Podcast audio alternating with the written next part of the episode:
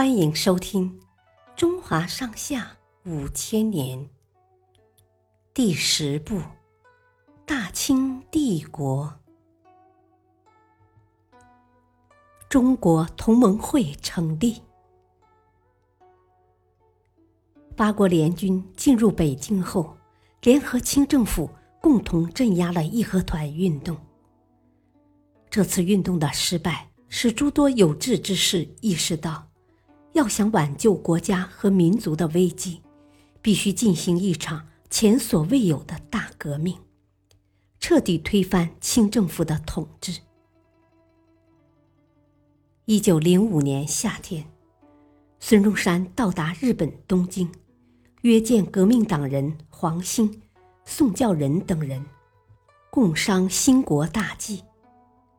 孙中山说：“为什么我们的起义总是遭受镇压而失败呢？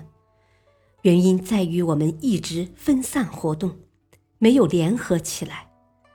我这次到日本。”就是想将各个小团体的力量联合起来，组成一个大团体，一起为推翻清朝统治而努力。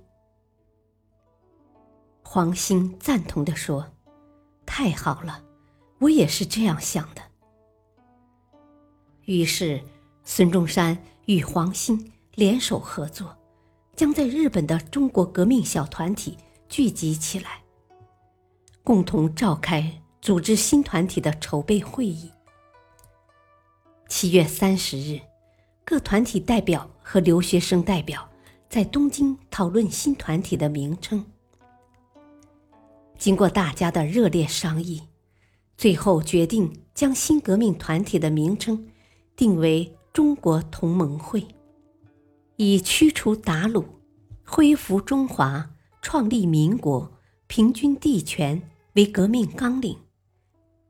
接着，孙中山在会上发表演讲说：“虽然中国现在很贫穷，但只要大家共同努力，推翻清政府的统治，一定能将中国建设成世界上最文明、最先进的共和国。”同年八月二十日。中国同盟会正式成立，在成立大会上，通过了黄兴起草的会章，选举孙中山为总理，黄兴为协理，并确定了各省分会的领导人。同盟会的成立，有力的促进了全国革命运动的发展。感谢收听，下期播讲。詹天佑修京张铁路，